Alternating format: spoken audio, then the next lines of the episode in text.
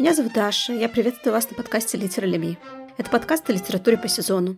Что почитать, чтобы проникнуться атмосферой того или иного времени года, почувствовать его прелесть и неповторимость. Почему для некоторых литературных произведений так важно сакцентировать внимание читателя на погоде или конкретной дате, например, праздники.